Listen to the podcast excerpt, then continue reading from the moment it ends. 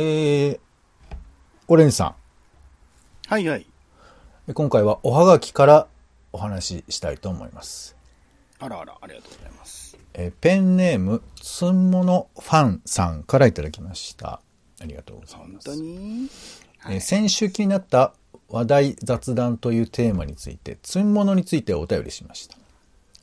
ポンさんが捨てられない七味唐辛子についてきた紙ですが、トイレに貼るというのはどうでしょうか？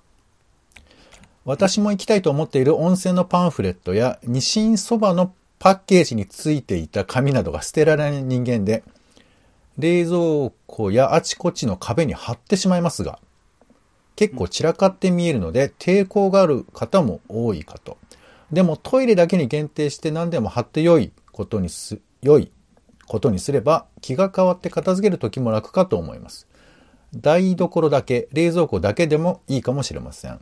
もしまだトイレの壁に何も貼られていなければぜひご検討くださいということで。なるほど。はい。つんものファンさんありがとうございます。ありがとうございます。そのピンポイントがね、あの、ラジオネームがいいですね。どう、どうですか？あのー貼ってます？壁とかに。カレンダーとかは貼ってますけどね、そんくらいじゃないかな、でも。その、好きなアーティストの写真をさ、ポスターをさ、はいはい貼るとかさ。あと、あカルチャーとしてないっすね。旅行に行った時のペナント貼るとかさ。うん、うん、うん、うん、うん。ない？なんか貼ってるの今ちょっと見回してみてよ。なんもないっす。え、お父さんとかお母さんはなんか貼ってない？あだトイレにカレンダーを貼ってるぐらいです。ああ、そのカレンダーは土源カレンダーですか？なんか予定が書いてあるよ。いろいろと。そのほら、えーなんとか工務店みたいなカレンダーなのか、それとも自分で買ってきた、えー三つ男のカレンダーなのか。ごめんなさい、今僕、トイレで収録してないんでわかんないですけど、どっかのうん生命保険かなんかじゃないかなわかんないけど。あ、もらったカレンダーを使っているだろうということか。あーいや、これ結構さ、あのー松物ファンさんも結構いろいろね、温泉のパンフレット、ニシン、ニシンそばのパッケージっていいよね。なんかこの弁当の、あの、蓋とか結構捨てられないタイプなんですよね。マジで？いやいや、その、あの、あれよ、あの、セブンイレブンの弁当とかじゃないよ。どめよ。駅弁のど、それどっか、すげえわま、町の駅弁とかで、いやいや、ヤクミツルさんだったらそれはあると思うよ。これはあのー石立哲夫さんが食べた弁当箱の蓋なんですけど、つって、いや、あると思いますけど、進まあそれはいい。進行だよ、もうそれ。やべえよ、それはまあ、薬、薬莢ということでね、それはいいんですけど、あのーなんかほら、駅弁とかだとさ、なんか釜飯とかさ、結構特徴的なパッケージだとかだと、蓋がいい感じだったりするんですよ。デザインとしてね、そうね。そうそう。だから集めちゃうんだけど、確かにどこに置いたらいいか、まあこれまた積物に入っていっちゃうけど、だから、この積物ファンさんのようにどっか貼るって、特にそのトイレとかに貼るっていうのは、一つ考え方だなと思って、なんかあの海外にじゃないですか？キリがないんじゃないですか、ポンさん。いやいや、でもね、なんか始めたらあると思うんですよ。あのー海外の映画とかでさ、ドキュメンタリーとか見てるとさ、まあ、ほ東欧とかよくあるけど、あの、お家がさ、ものすごく物に密集されてたりするじゃない？ん？ゴミ屋敷ってこと？違う違う違う、そうじゃなくて、壁にペタペタいろんなもの貼ってたりとか、うんうん。あの、なんか謎の地図みたいなものとかを貼ってたりだとか、あとはあのーまあ、僕はそれカルチャーないですけど、あの、家族の写真とかさ、そういうふうなものがわーっとこう置いてあったりとかさ。ああ、最近見たノイズっていう映画でありましたよ。うん。それは劇映画かな？そうそうそうそう。あの、ストーカーでね、ある人の家族の写真をいっぱい撮って、あの、壁中に貼ってるっていう。あの、自分のカルチャーにないことをものすごく敵視するのやめた方がいいよ。別にいますから。それだそれだ全然。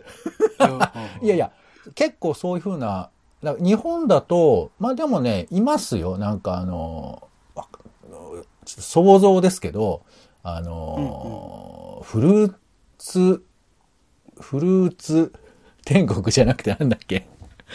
フフルーツ、えー、ほら、キキキリンさんが、えーナレーションしてた、人生。け、フルーツ人生。とかのお家とかは結構物あったような気がしますけど、建築家かなんかでしたっけ、あの人？そうそうそうそう。いや、だからなんか、その自分の気に入ったものを目のつくところに貼っておくっていうのは、文化としてはあると思うんですよ。うんうんうん。冷蔵庫とか何も貼ってないですか？あ、冷蔵庫は貼ってあります、いっぱい。あの、なんか、マグネット系のやつとか。それは何？あの、冷蔵庫はね、やっぱ、マグネットがつきますからね。うん。郵便受けに入ってた、あの、森瀬慎二さんとか、柴田理恵さんとかのパ、あの、書いてあるやつが貼ってあるってこと？それだけは電話しちゃいけないって、あの、水道局が、あの、チラシ出してたので、それを貼ってます、僕は、あえて。あ、そのチラシの方ちゃんと水道、水道局に相談してねってチラシを貼ってます。あ、そうか。あと、まあなんえか、その、うん買うもの？買うのに必要な冷蔵庫の中に入れといてほしいものみたいなのを、なんかホワイトボード形式でメモれるやつとか貼ってありますよ。いや、本当オレンジさんのさ、なんて環境は合理的だよね。もっとなんか意味のわかんないものとか置いてないの？あ、でも、あの、新聞の切り抜きとか、親が買ってたりしますね、冷蔵庫は。ああ、え、なんだっけ？例えばどんなんかの作家さんのなんかのエッセイみたいなのが貼ってありましたよ。なんだろう、ああれは、んなんだろう、覚えておきたいのかなわかんないけど。なんかあれも、だけどあれだよね。なんか知らぬうちにほっといてさ、20年ぐらい経っちゃってさ、もうなんで貼ったのか覚えてないみたいな、そういうことになっていくと面白いよね。うんうん。あるある、あるあるそあるある。う。え、どうなんですか？いやまあポンさんはどうなんですか？いや、俺だか。らね、こんだけ言っといてなんですけど、俺も貼る習慣がね、でも、ないんだけどポンさん、立場からさっき言ってたんだよ。めっちゃ振りる。返ると、俺ね、やっぱりひ東京一人暮らし始めた時は、あるのよ。うんなんかポスター貼る人生みたいなのやってみたくて、あの、うん俺前言ったかな？あの、恥ずかしいんですけど、わ、もう激和室なんだよ。もう超、超絶6畳の和室なんですけど、あの、チャップリンのポスターとか貼ってましたよ。言うてました、言うてました。ねわら恥ずかしいは喜劇王になるんやと。そうそうそうそう。東京出て深きたから川亮に負けへんでっていう。そうそうそう。なんでね気持ちが。深尾亮がライバルなんですよ。いや、深川さんはチャップリン大好きですからね。なんか言う俺も恥ずかしいね、これ。よくわかんないけど。まあまあそういうことはあるみたいですけどね。なんだ、あの芸って。そうか。なんかだけどあれだ、どこかそういうふうな、あの、特集場所みたいな、専門場所みたいにしても面白いかもしれないね。ねいやーありがとうございます。つんものファンさん。え、あの、じゃあちょっとややってみたいなと思います。という貼ことで、ですね、じゃあね。うん。そうね、じゃあちょトイっと貼っレに入ったら、その唐辛子の説明書きが読めるわけですね、常に。いやいや、唐辛子の説明書きだけあったら、またそれはそれ怖いけどね。いや、ケンポリの何かなんだろうなってね、そうですね。ちょっとなんか、うまあまあまあ、まあ張りすぎるとね、ちょっと呪いみたいになるかもしれませんけど、皆さんは、うんえーお家に何か貼ってますか？ということで、えーこんな始まり方も。友達、職場、夫婦のちょっとした雑談から、ツイッターの投稿のネタの種など、全く直接役には立たないけれど、あなたと一緒に拾いたい、種ラジは世の中のいろんな種を探すポッドキャストです。はい、お相手は、カルチア中毒者のオレンジさんと、どうもどうも。えーお天気散歩人のポンの2人です。よろしくお願いします。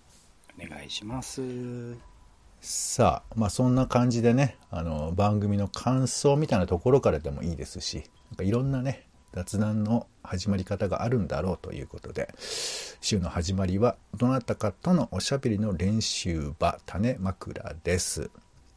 うん。さあ、では先週気になったニュースからいろいろと話していきたいと思いますが、オレンジさん、なんかありますか？これ、特に気になったとか。うーん、そうですね。まあ、ウクライナ情勢とかは、いよいよまあ今ね、ちょうどなんかよくわかんない、なんだ、なんか運動しまくる祭りみたいなのやってるんでしょ？なんかそれとの兼ね合いで中国、ロシアとお欧米でバトルしてるみたいな話とかを聞くと、おいいよいよその、ね、お祭り終わったらどうなっちまうんだいっていうのが気になったりしますし、うんオミクロンの話とかね、まあいろいろと物騒ですわね。うん。そうか。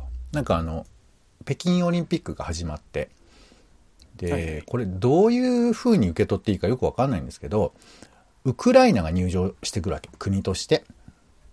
うんうん。選手団ね。そしたら、まあ、プーチンさんのことを、なカメラが抜いてるのかね。で、その、そだけどプーチンさんが目を閉じてたんだって、っていうニュースが出てましたよ。瞑想してたんかな。いやー、まあなんかね、でも、そういうことすらニュースになっちゃうんだなっていう感じもあったりして面白いですけどね。はい。じゃあ、私が拾ったまずは、えー真っ暗なニュースですね。はい。一つ目。えーまあ、この番組ではね、常にあの、新種が発見されたらチェックしていきたいと思っていたら、結構されてるということで、えーキングギドラシリスっていう、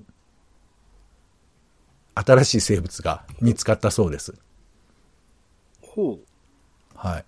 これはね、新潟大学などの国際チームが、えー佐渡近海で新種を発見したそうで、なんかね、キングギドラって知ってます？そもそもですけど。もちろん、あの、ゴジラにね、出てくる。はいあの、キングギドラってあの首が3つの金色のまあ、あの怪獣、宇宙怪獣ですけど、この怪獣に似てて、体が枝分かれしているんですって。似てるポイントそこなんだ。そう。で、キングギドラは顔、あ顔が3つの、えー尻尾が2つなんですけど、このキングギドラシリスは首は1個なんだって。だけど、体がもうね、もはやこれ、ギドラだかなんだかよくわかんないけど、もうふ複雑なのよ。本当に切られちゃったのかなぐらい、あのー分かれてるんです。うーん。という、まあまあ、誤解とかミミズの種類だそうですけどね。はい、ということで。いやつじゃない。えー今後もね、新種はチェックしていきたいなというふうに思います。さあ、えー、次ですよはい言ってましたね2番目、えー確定申告、コロナのためと追記で延長可能に4月15日まで伸びるということで、えー2月16日から3月15日はですね、えー確定申告の期間ということで、申告所得税がまあ3月15日までということですな。で、えーまあコロナの影響で伸ばすこともできますよというニュースでございますね。はいえー一方、日本出版協議会はインボイス制度に反対の声明を出したりとかもしていますが、一言だけ聞きましょうか。オレンジさん、確定申告いかがですか？調もう準備は進んでるので、あとは、はいあの、16日から出すだけ。なんか、あの、僕、スケジュール間違えてて、1月16日ぐらいにはなんか出せるかなと思ったけど、か還付税還付金の申請かなんかが1月ぐらいからっていう話で、で、まあ2月なんだなと思って、あ、じゃあ2月からしかできないんだなっていうふうに思い直したってぐらいです。一応スケジュールは毎年スケジュールで Google カレンダーで入れてあります。はい。はい皆さんもね、あの、出す人は忘れずにということで。そして3つ目、NHK、受信契約時に電話番号、メールアドレスの提出が必要にということで、まあ、これ4月からというニュースですよね。えー総務省、まあなんかこの前ね予算が決定したなんてのがありましたけども、受信契約者に電話番号やメールアドレスの提出を求めるというふうなことが、えーこの放送受信規約の中に書かれるようになるということですね。まあ、ネットサービスとかも始まってるし、まあ、あったらあったで便利なんだろうなという気もするけど、なんかちょっと心配だっていうふうな声もあるかもしれないですね。そして、え4つ目。オランダの歴史ある橋。大型船通過のため解体か。えージェフ・ベゾス氏所有との報道があるということで。えーまあ、これなんかちょっとゴシップなのかなんだかわかんないですけど、あのおベゾスがね、なんか巨大なクルーザーを作っているんだって、オランダの造船所で。で、そしたらそれを出すために、ロッテルダムの、あの、まあ、橋を解体しないとだ出られないっていう ニュースらしいんですよ。ほうほう。ほうほう。いやーかましいまあ、はい。ということで、まあ、どうなるでしょうね。はい。はい、わかりません。そして5番目、えーガソリンスタンド追い抜く、バイク用バッテリー交換所、台湾ということで、まあ、あのーガソリンスタンドのように電気スタンドも増えたら、えー電気自動車普及するんじゃないかって話あると思うんですけど台湾のスタートアップ企業のゴコロゴゴロか、ゴゴロというところが、えー、なんかね、バッテリーの交換所というのがガソリンスタンドを上回ってるんですって、台湾の主要都市だと。で、まあ、このことが進むことで、えー CO2 の排出が抑えられるということらしくて、で、さらに台湾政府の統計によると、えーバイクの売り上げのうち、電動バイクは21%だそうです。うんで、ガソリンバイクの方が、えー2桁減ということで、まあ、台湾進んでいるんだなと、まあ、ちょっとね、正確ないろんな比較も必要かもしれませんけど、まあ、ちょっといいなという話ですね。で、この前俺、あの、水素ステーション見ましたよ。おうトヨタの見たことあります？水素ステーション。いやー、ない。え、水素ステーションって単体であるんですか？そのガソリンスタンドとかじゃなくて。あるんですよ、えー水素ステーションっていう、なんかすげえね、あの、広大な空間に真ん中に水素を入れるやつがあって、まあ、いわゆるガソリンスタンドみたいな、その、あの、待合室みたいなのも一応隅っこの方にあるんですけど、なんかその空間の使い方が面白くってね、ちょっと写真撮っちゃいましたね。面白いね。ちょっといやまあでもぜひ検索してみてください。水素ステはい。ーションの調べ強さを。てみよう。ね。だ景色変わっていくようにもしかしたらガソリンスタンドがなくなっていくかもしれないわけだからね。うんはい。では、枕なトピックスいきましょう。先週話したくなった話題を、えー共有させてください。じゃあ、パッとまずは項目から。えー、Spotify が Apple を抜いてトップという、まあ、ポッドキャスト聞く方法ですね。というふうな、え実態調査が発表された件を受けて、えーポッドキャストどう聞いてますかというのが一つ。そして、えーキネマ旬報のベスト10が発表されました。えーそして、最近盛り上がっている大怪獣の後始末レビューの件。ここら辺を踏まえて、映画評価の難しさと2021年の私のベストワンって何ですか ?3 つ目。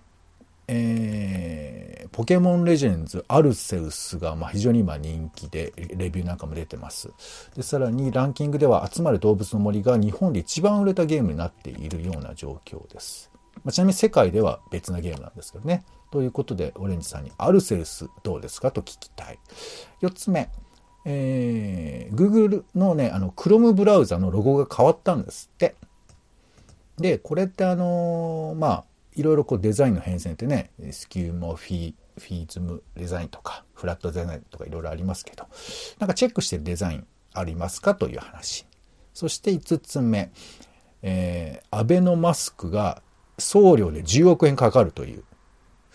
で、これって、まあ、突っ込みどころは満載なんですけど、僕らって損切りできるんかなっていう、そういう話ですね。さあ、この5つですが、オレンジさん、どれ行きましょうか？じゃあ、別の回で話そうと思ってましたけど、アルセウスの話しちゃいましょうか。あ、あ、いや、用意があれば別でいいけど、いい？うん。ここでしちゃえばいいかなと思って。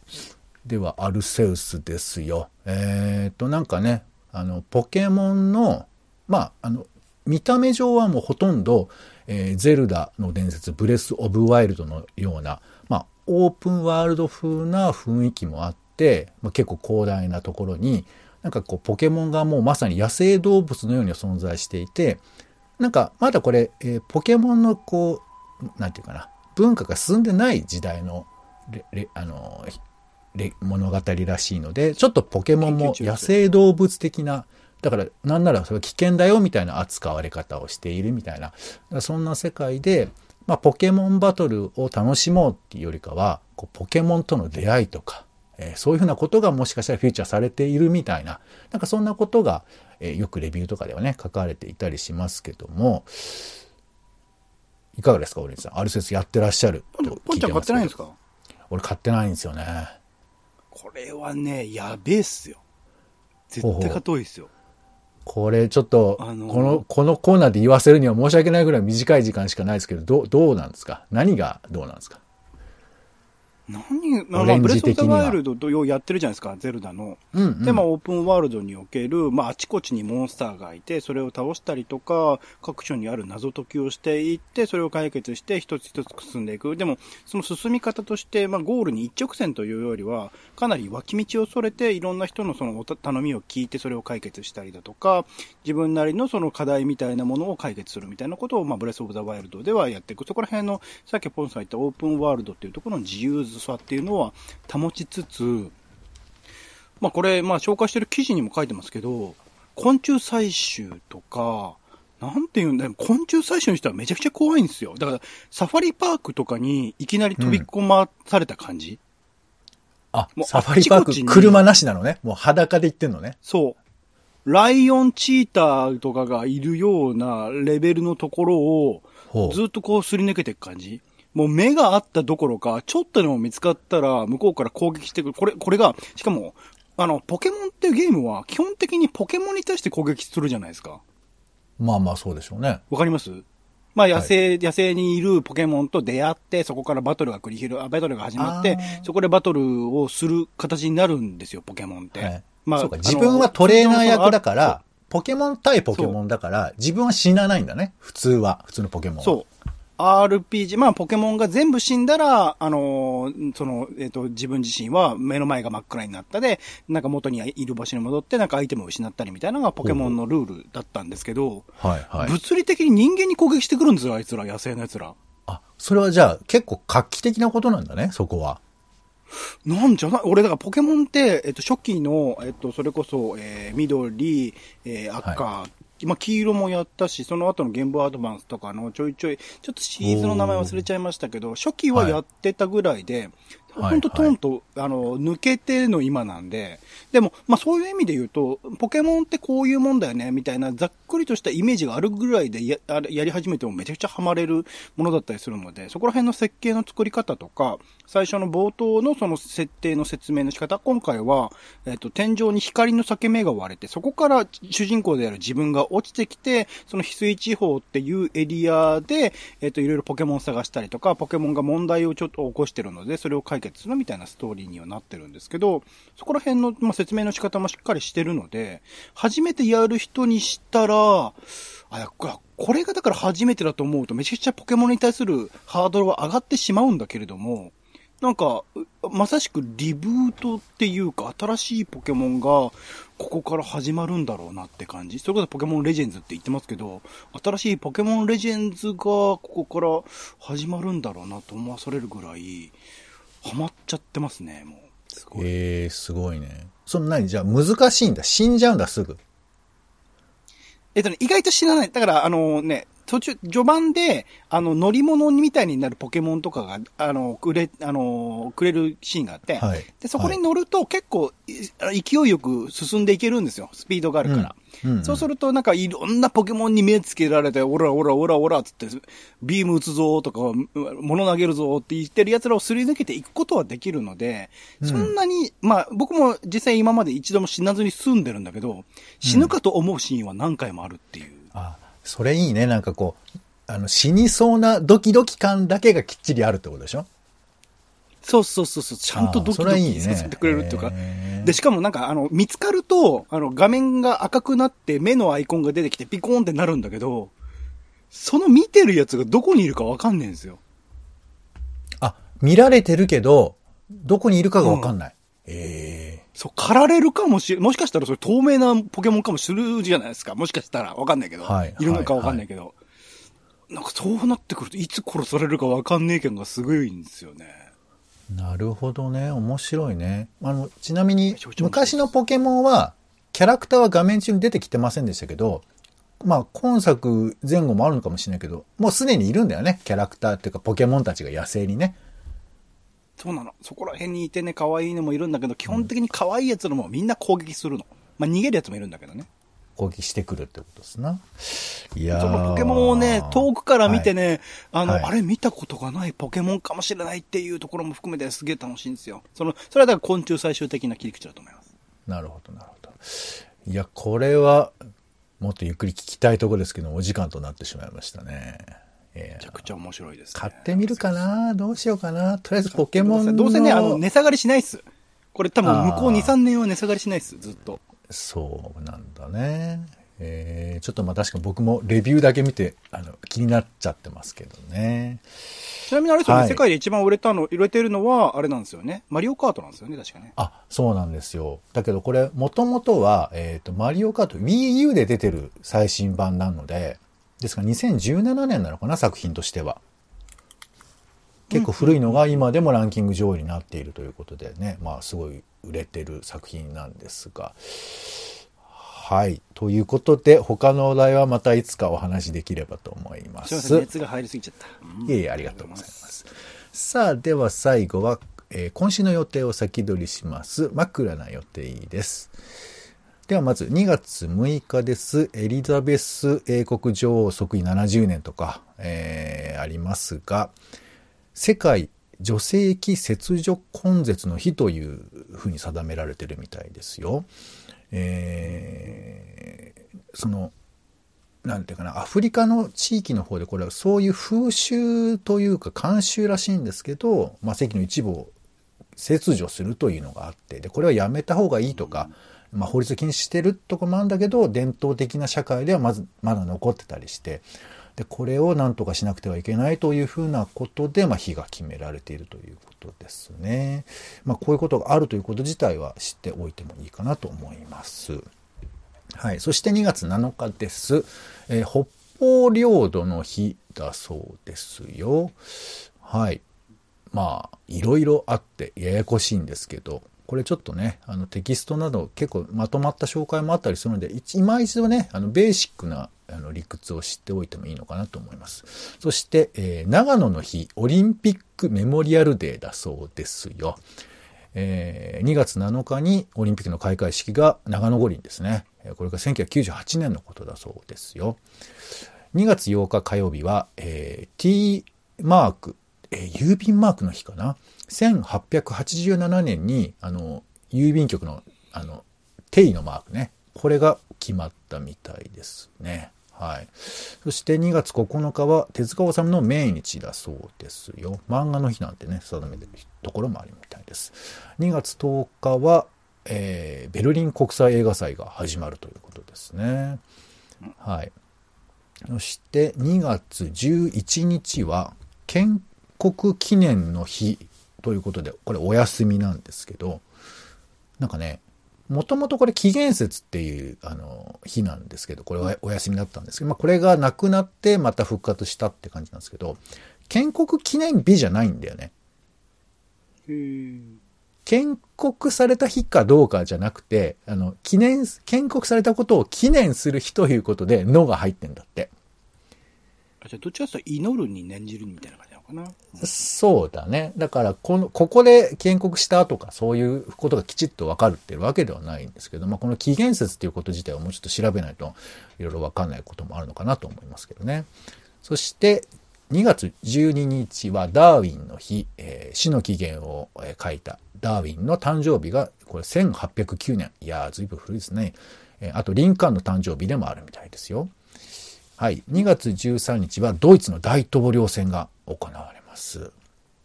そしてアメリカンフットボール、F、NFL スーパーボール。なんか CM がね、いつも話題になりますけども。はい。そして、えー、あと1分になってしまいました。えー、まあそんなところでしょうか。はい。では最後に、えー、バレンタインでも2月14日にありますけども、えー、使いたい枕、オレンジさんお願いします。はい。えーまあ、キングドラ、キングギドラシリーズもいいんですが、今回は、えー台湾の会社ですかね、ゴロゴでお願いします。ゴゴロでお願いします。はい、午後ろですね。はい、覚えておいてください。ということで、種ラジ、種枕でした。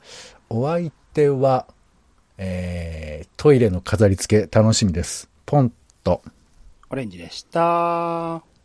種ラジ、また。種ラジは、ほぼ毎日配信をするポッドキャストです。Spotify や Apple Podcast にて登録を。更新情報は Twitter。本編でこぼれた内容は、公式サイト、種ラジ .com をご覧ください。番組の感想や、あなたが気になる種の話は、公式サイトのお便りフォームから。お待ちしています。